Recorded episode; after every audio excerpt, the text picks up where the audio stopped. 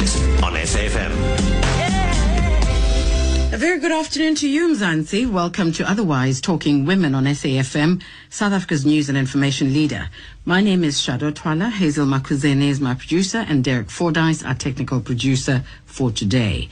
Our contact details are 0892 10 20 10, email otherwise at safm.co.za, tweets at otherwise SAFM, or at Shadow Twala.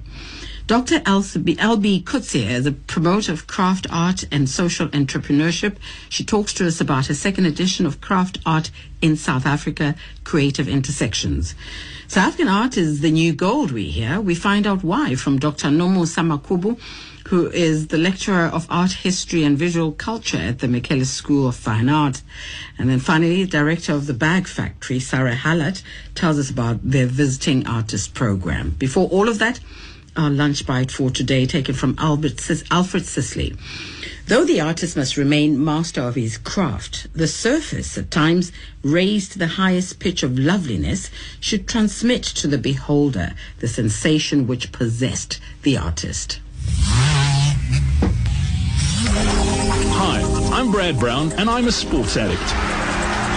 If you are too, join me every Saturday and Sunday afternoon for SAFM Sports Specials right here on SAFM, South Africa's news and information leader.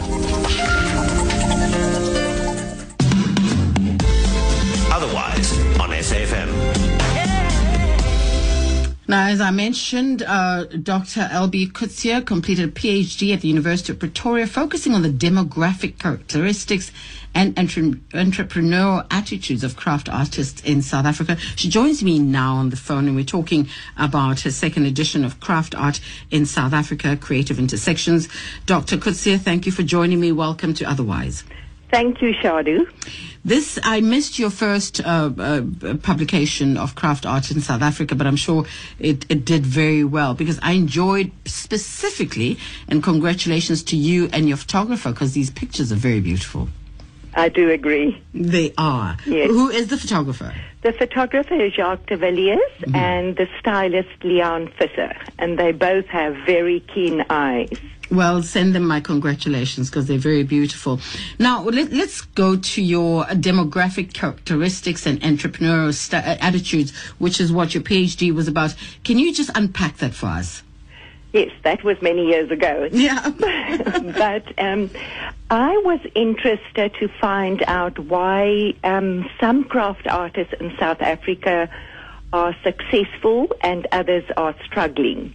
And I really researched and um, interviewed craft artists to find out um, where they come from, you know, the background, have they had any formal studies, and also the entrepreneurial attitudes. You know, do they create um, with selling their products uh, in mind, or do they just create and enjoy the process thereof? What were your findings as far as the demographic characteristics?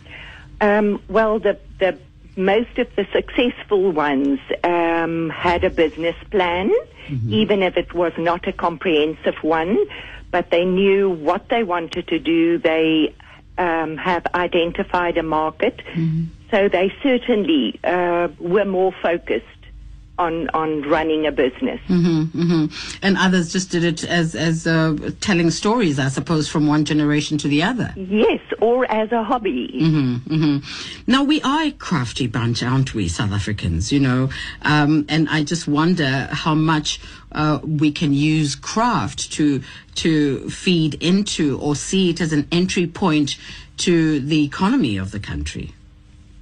Oh, I certainly believe that. I think we have amazing um, hand skills in the country. And if we harness that and develop that, I think we could create employment and um, certainly um, assist people to earn an income. Mm. Now, in your book, you deal with different crafts, and again, you know, uh, I, I, don't think South Africans uh, understand the value of crafts as much as I suppose we ought to, and, and ought to support it and, and buy it, and, and, and you know, support the crafters themselves. But what what are we talking about when we talk about crafts? Are we talking about ceramics? Are we talking about beading? Are we talking about uh, what's the what's the array of of of uh, uh, uh, items that we can get out of crafts? Well, the, the book features a wide variety of tactile um, works created by hand through beading, basket weaving, ceramics, fiber art, glass, metal and wire, wood, um, metal and wire recycling, and wood. Mm-hmm. So there's a wide variety, and it really embraces our nation's creative diversity. Yeah, because because you know, I, and I I love the fact that you know one can pass on. It's almost like a language that different people from different areas of South Africa can speak together. Because you know, if they design together, then th- there's there's a kind of common language there, is it not? Yes, yes, absolutely. If you look at the creativity of the different areas, it is quite remarkable. Um, and um, the focus of the book is really on, on the creative on the creative intersections. The works featured, you know, they amplify that blurring of lines um, that distinguish between um, so-called fine art and craft. Mm-hmm. Because mm-hmm. for me, craft art embraces both the conceptuality of art as well as the physicality of craftsmanship. Mm. And we can look at, I mean, if we look at the basket weavers, if we look at Beauty Ngxongo's baskets, they really, they are works of art. Mm. Um, and many of the wood carvers, the ceramicists. You know, I loved, um, I loved, is, is it Busiso Duma? Yes. His ceramics are absolutely beautiful, but the story also, you know, because he was trained by a musician and painter. Yes, Makoba, yes. Yes, and and it's just he's made it his own. He, he, he certainly has, and he has such respect um, for Makoba, you know, for what he did and what he shared with him. And I think that's one of the uplifting things. Um, when I travel in the field and I interview and talk and, and spend time with people is that sharing mm. of, of knowledge. Now, I find a lot of, you know, I see a lot of women uh, who, who sit in the background and do this, the, the stitching and the beading. And, um, and I know that some of these crafts have brought about projects that deal with serious community issues. Do you want to talk to us about that? Uh, sorry, I didn't. I didn't. The line wasn't clear. I say women that there are projects that uh, these these uh, artists contribute to. For instance, in communities where the women are the beaders and are the are the uh, are the uh, stitchers of, of of objects. Yes. Um, for me, that is very much a collaboration. Many of the women, like like the project that I run in in rural Limpopo. Mm-hmm um, I collaborate with the women. I have ideas. I bounce the ideas with them. We discuss it, and then we create. And I think there are many, many projects um, in South Africa, and certainly those featured in the book, mm-hmm. Kama, Kaross, Mapula. Um, it's that sharing mm-hmm. of of ideas and of tacit and explicit knowledge. And of course, it deals with other communal issues like uh, uh, bringing awareness of HIV, AIDS, and those kinds of things. Yes, certainly it does. It certainly does. And also, uh, not only health issues, which is very, very important, but also about um, tourism in the country, mm-hmm. cultural tourism, and um, computer skills. Um, very, very important. Mm. Now, if somebody's starting out and somebody has a skill of either beading or, or crocheting, and I see crochet, there's beautiful crochet baskets here. Um, how do they go about getting into the market itself and making uh, making sure that their products are, are, are, out there? Because I suppose there's a there's a huge international demand for some of these objects that are that are just, just uh, strictly South African. So how does one make sure that they become a, a an, industry, a home industry, if you like, to get into that market? I, th- I would uh, uh, propose the first thing you do is you start doing it. Um, look at designs, look at magazines. Um, we have beautiful design magazines in our country.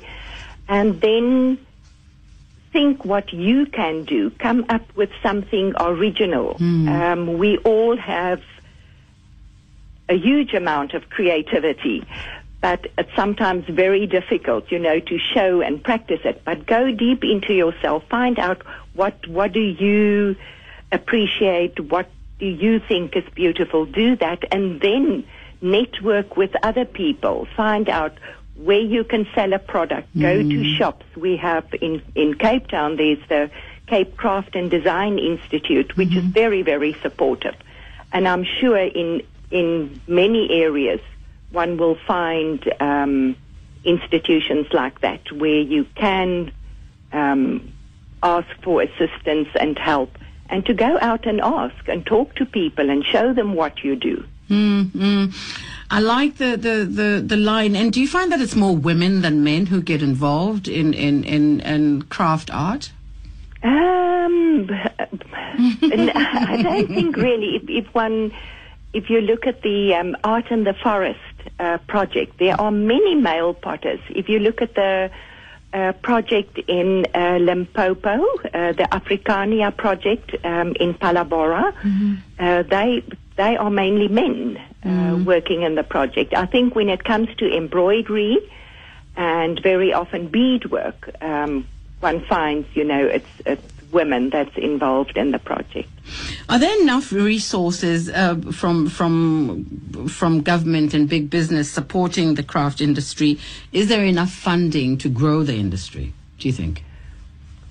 Um, I think there could be could be done much more. Um, I think with assistance in guiding guiding people, not always financially, but I think if one starts um, becoming involved in the project, project, it's that guidance and that um, building the people to have confidence to carry on. Because I I find quite often, you know, people leave the project and the mm. project collapses. Mm. Mm. One one needs to make sure that they that the momentum is there, the energy is there, that the project can continue.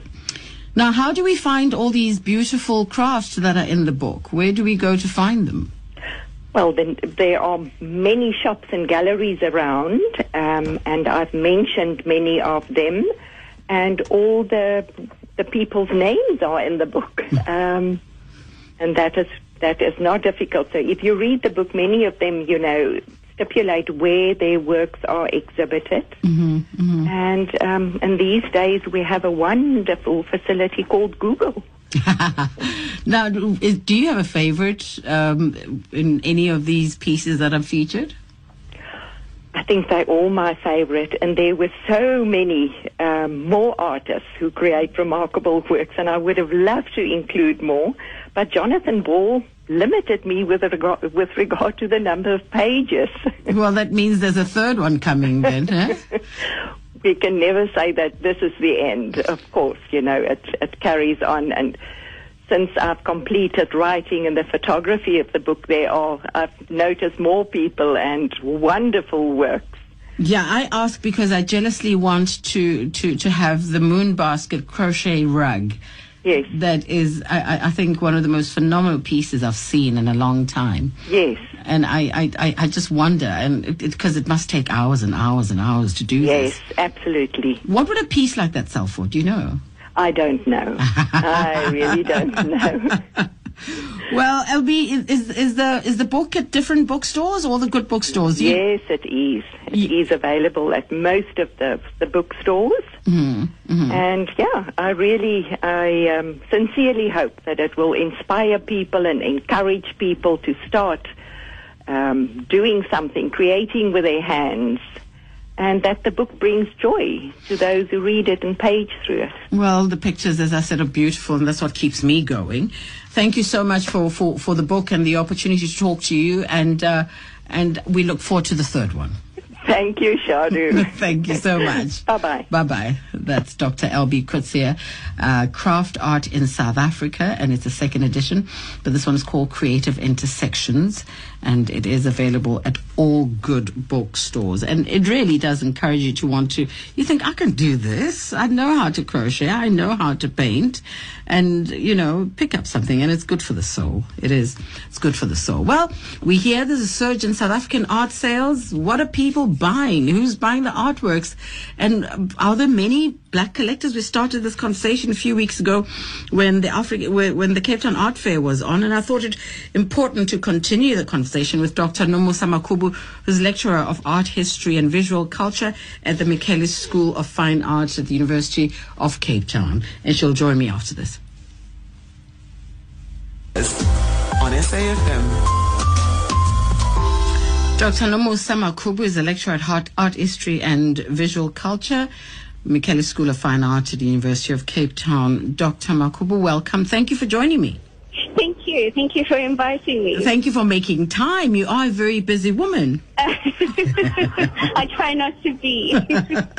well, I like the fact that you're busy because it means you're doing some serious artwork out there, keeping our students um, doing what they ought to be doing. Sometimes I feel like the students have one foot ahead. now, we've read reports about the new scramble for Africa, all supposedly started by Gerard Sekoto's self-portrait about nine years ago. Why do you think there's this renewed interest in African contemporary art? You know, um, when I spoke to the journalist that published the article Scramble for, uh, for, for Africa, Mm-hmm. I began the conversation by saying that there was the 1989 exhibition, um, which was called Magiciens de la Terre eh, at the Georges, at the, at the Pompidou Center in Paris, Mm-hmm.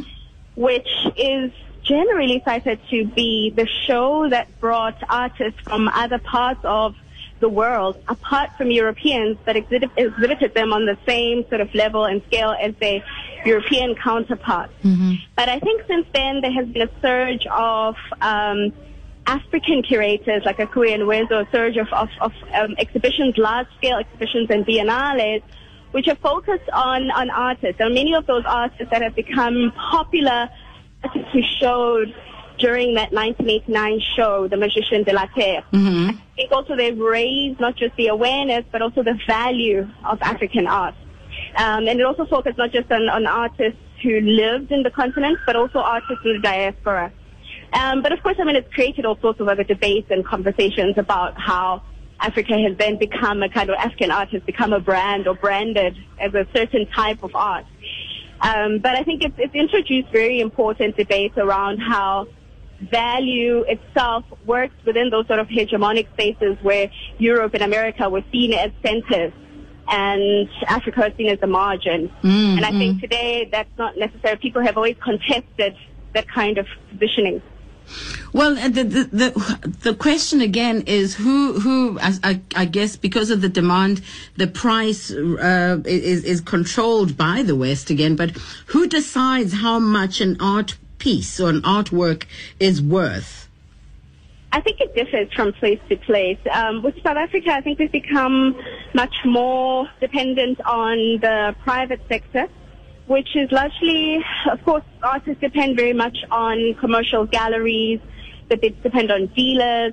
All of those things differ from place to place. In America, you know, it's, it's, a, it's a different system, but I think also commercial galleries play a big part. Whereas in other places, you find that there's still sort of good support for artists that they can still show without necessarily having to follow that sort of market system or be led by that kind of market system.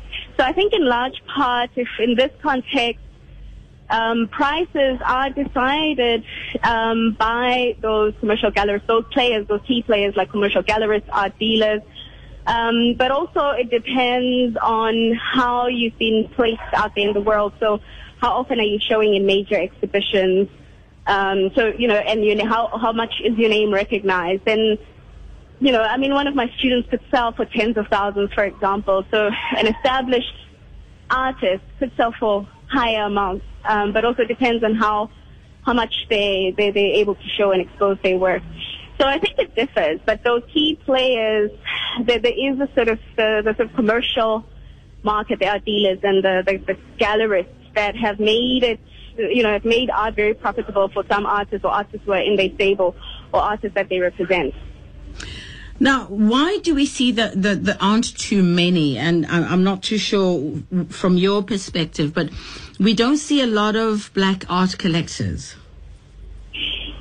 I mean, I think the, and again, I think that also depends from context to context. In the South African context, um, there has been a very slow development of of um, the black middle class, and I think the black middle class has always been in a very precarious situation where, of course, in the expression of the lifestyle of the black middle class, there's that sort of you, you get all your acquisitions, but to buy art seems like it's not one of those things that you first acquire. You know, the big car, the big house, and then you have to fill the big empty walls with something.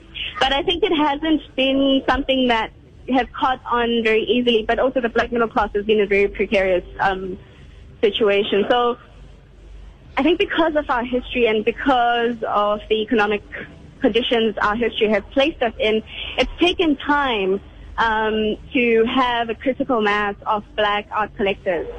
Um, but I think yes, there are. There is a growing um, um, um, mass of of, of um, black art collectors. But I, I think we also have to take into cognizance the the fact that our history has placed us in a very difficult economic situation.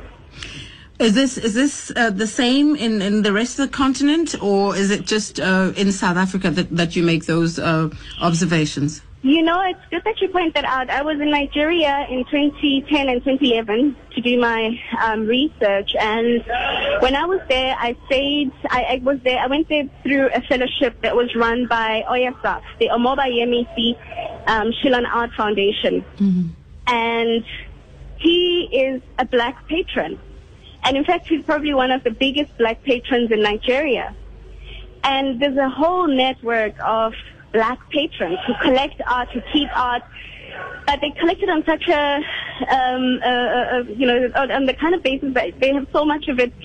It's, it's like, it's better, you might as well go to their house to see contemporary art rather than go to a museum. And I went to a museum and I thought, there's not much to see here, but you go to the, the private houses of the collectors and you have this wide array of Nigerian modern art.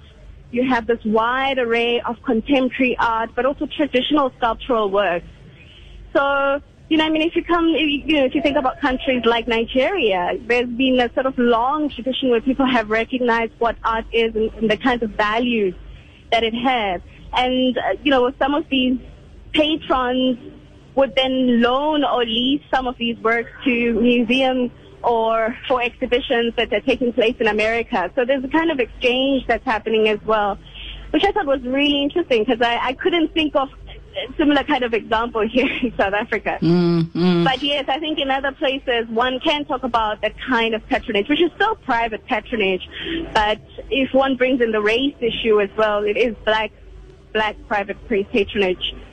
Well, I want you to stay on the line for me for a bit because I also want to I want us to talk about uh, uh, Ghanaian Paa Joe's uh, decorated coffins, which are, are, are bringing a lot of attention to Africa as well. Um, and he's Ane, Ane, uh, uh, uh, the, um, it, uh, I'm sorry. but yes, okay, go ahead. Please I'm do stay on the line for me. Stay on the line for me. We'll Okay. take um, we'll take news headlines now with Sir Utsile Saku. All right. Thanks, Shadow. Good afternoon. The announcement of the suspension of Eskom's chief executive officer, Tshediso Matona, has sent shockwaves through corporate South Africa. An Eastern Cape woman who allegedly stored five dead babies in her freezer at her house has been released on bail of 5,000 rand by the Mthatha Magistrates Court in the Eastern Cape. And Civil Aviation Authority is to investigate the cause of a crash in which two people were killed at the Potchefstroom Airport in Northwest. Details at 2 o'clock. Otherwise on SAFM. There's a scramble for African art, um, and and and you know, uh, Dr. Makhubu. I know I know we're going to talk about Papa Joe in in, in Paa Joe in, in a few minutes, but. Are we talking contemporary art here, and are, are we talking about antique tribal pieces, or is it across the board? Um, there's been a long uh, history of interest, which is problematic, in traditional antique art, uh, particularly by European collectors, which has made certain pieces, of course, seem, you know, there's a whole issue around whether the pieces are authentic, what is their provenance, but also they're very expensive.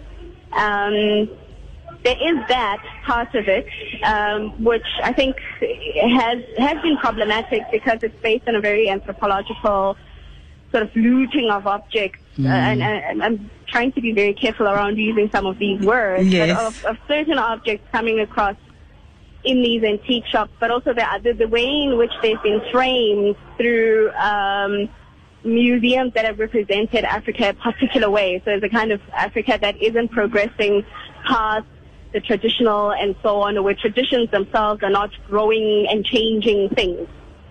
Um, so I think that is one part of it, is one stream of it. But then there's also the, the, the new interest in African art is the kind of African art that has a conversation with so-called traditions or so-called ideas about African identity, but interrogates them. It's the kind of art that interrogates how those stereotypes have become constructed. It's the kind of art that deals and works with contemporary media, so photography, for instance, installation, performance, um, all of those things that create a new visual language for how we can think about the ways in which Africa is also engaging with the rest of the world as it is developing and progressing. It's not just staying in some place where tradition looks the same. So we expect that sculptures from a particular area in Africa will look the same. And also it's questioning the assumption of Africa as this one homogenous thing. Um, so, uh, you know, I think that, that, that, that interest rose from nine, the 1989 and on and on, onwards, but also with the rise of um, young black, uh, well, not young so anymore, but black curators like Okwui Enwezor, Olu Oguibe, um, and you know many others, Salah Hassan, many others, you know, who who who have sort of brought that new sort of contemporary art onto the the fore. Now, now, a- lot of people are saying uh, African art has is now almost more in demand than contemporary Chinese art. What, what, why the comparison? Do you think? Because I haven't seen contemporary Chinese art much, but uh, apparently we are being compared and we overtaking we overtaking the Chinese in demand. I think we should be scared about overtaking the Chinese.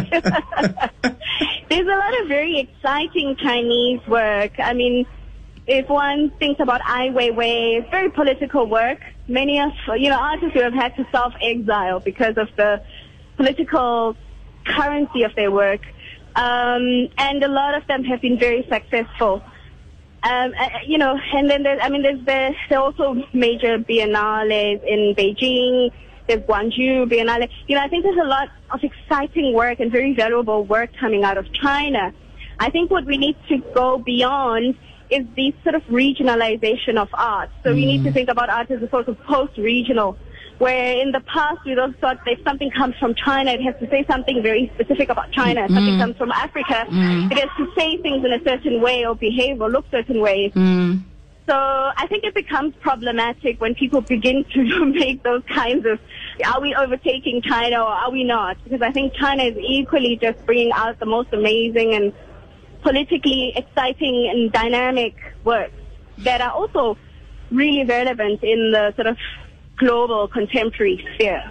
Well, you know, these are the, uh, the the business people, the auctioneers, and those kinds of people, the gallerists that are talking and the, the, that are speaking that language. But it, it, it then tells me that we, or the artists themselves, ought to create a language that is spoken about their work.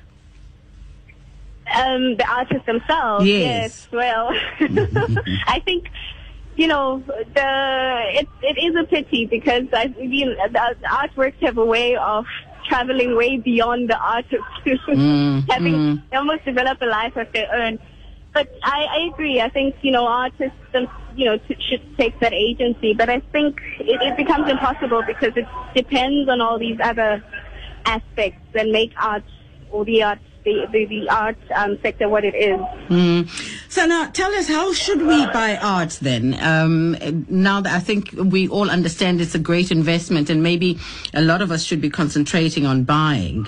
Um, but how should we buy art? And, and again, we know that the auctioneers and the and the gallerists are the ones that determine the price. But where do we start to to support artists? Intuition. I think, you know, a lot of people will tell you all sorts of things about formulas, which I don't have the answers for, but, you know, the kind of formulas about, oh, you should do this, you should do that. Of course, a lot of people say to have an established um, collection, you have to have one ideological or some kind of ideology that leads that collection. So if you're collecting 60, 70 photography, South African photography, then people know that that's that's what you're collecting. If you're collecting uh, political struggle art, you know, then that your, your collection is struggle art. If you're collecting modern artworks like the pioneers and so on, you have a strong collection of all of those works, and that's what really strengthens your, your collection. It's not too too jagged and unconnected, um, so you don't have things coming from all over the place. But I think really a person should be led by what speaks to them.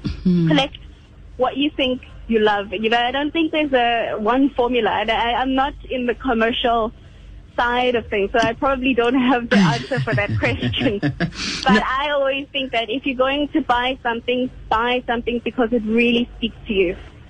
There was an, a a discussion two weeks ago at the art fair that um, a lot of young graduates that may have been taught by yourself um, don't, you know, they they they're not given enough opportunity to grow in the in the medium, and all of a sudden they're given these amazing piece um, um, amounts of money. And then, you know, it loses their value because now they, they, they're creating work for a market as Yeah. opposed to creating work for themselves. So what do you tell your students about that? It's it's a very difficult thing because I think when a student comes out of university, you really want to make money, and people start buying the one thing that you've done, and you think you should make more of the same. Um, but again, I think you know, as there, there, there are many other artists who have changed directions and suddenly created things that were unlike what they've done before. And in some cases, yes, it does happen that they lose the that market or they, you know, the work stops selling or whatever the case may be. But I think it's equally dangerous to not allow yourself to experiment. So I've always, you know, I've always said to students, never let that sort of need for experimentation go. And even if, you know, you think about what success means, it, it doesn't always have to be equal to things that equate monetary value or whatever it is. You know, it doesn't always have to, success is not always in terms of the money you make. Mm-hmm. Um, so measure your success in different ways. If you have been successful for, you know, to use your art as something different in a social space that doesn't necessarily give you money, then you've succeeded with something because you can see that what it's done and, and what it's changed in a social context. So I think, you know, when we're speaking to students, one has to also be careful to not make it seem like if you're not represented by a major art gallery, then you're not successful. Or if you're not selling for this amount of money, then you're not successful. Mm-hmm. So, yeah. Now, what, what, what's on your wall? Yeah. I buy very small. Um, I, I support various small projects. So there's uh, there was the Ansi Kids Ansi's Kids project just a, a few years ago. I, I have some of those prints. I, I I buy very small. I don't have the kind of money that most gallerists ask for. so it's not it's not any of the sort of well-known names yet. Oh, but- I, was, I walked through the art fair um, last week, and I remember that the first time I did the art fair a few years ago, I was walking through the aisles, and I had this little prayer, and I said, "Dear God, please make me rich one day so that I can buy art, you know, and I still have that same prayer. because you look at the price tags and you think, not on my salary. yes, yes, but at least you work with with different artists every day, so I suppose Yes, yes, so it we, serves. we exchange works. And, yes, yeah. yes, wonderful. Thank you so much for talking to us, and thank, Thank you for your time. Thank you so much for inviting me. Okay, then, All right. bye bye. Bye. Oh. Dr. Nomusa Makhubu is lecturer at Art of Art, History and Visual Culture at Michaelis School of Fine Art.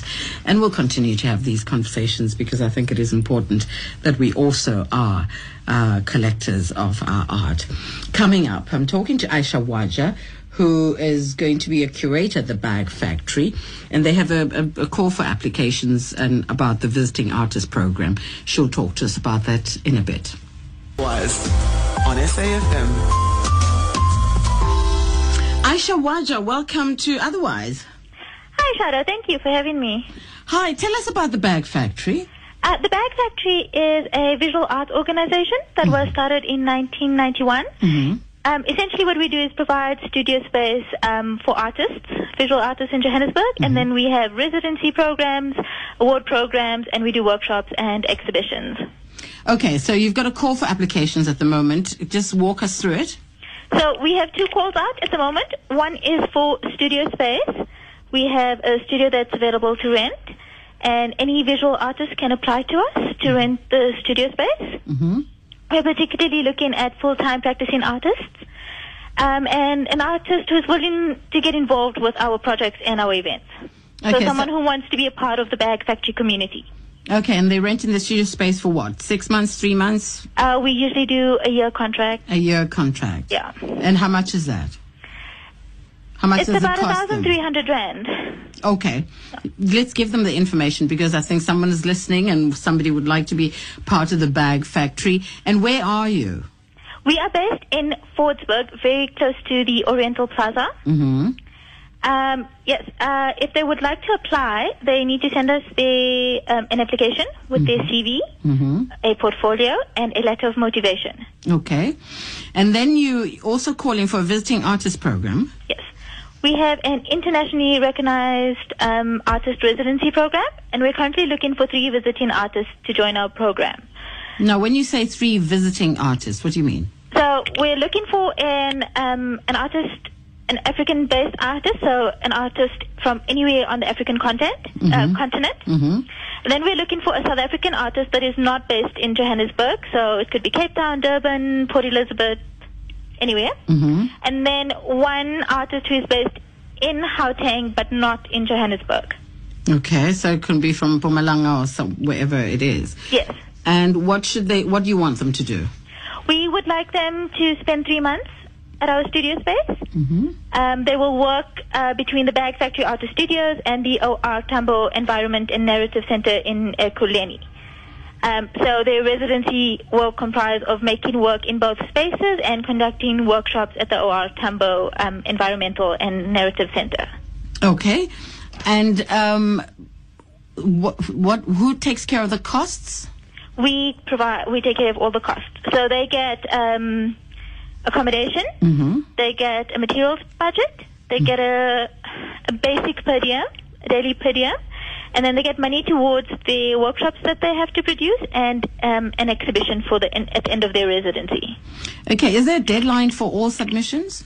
Yes, the deadline is so the deadline for the visiting artist residency is the 4th of May. Mm-hmm. Uh, sorry, not the 4th of May. It's actually the 20th of March Twentieth of March. for both applications. Yes. Okay, okay.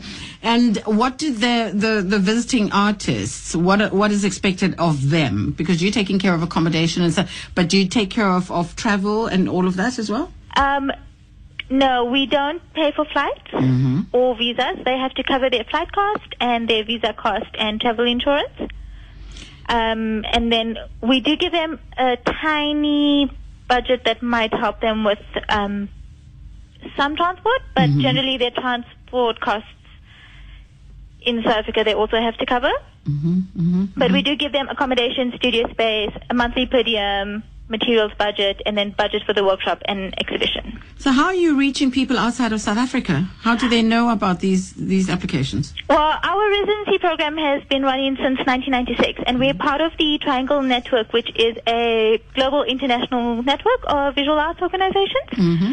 So we usually send out calls to our mailing list, which reaches all our international connections.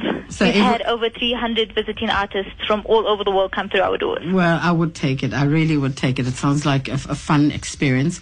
Um, do you have a website where people can get hold of you and get all the other information?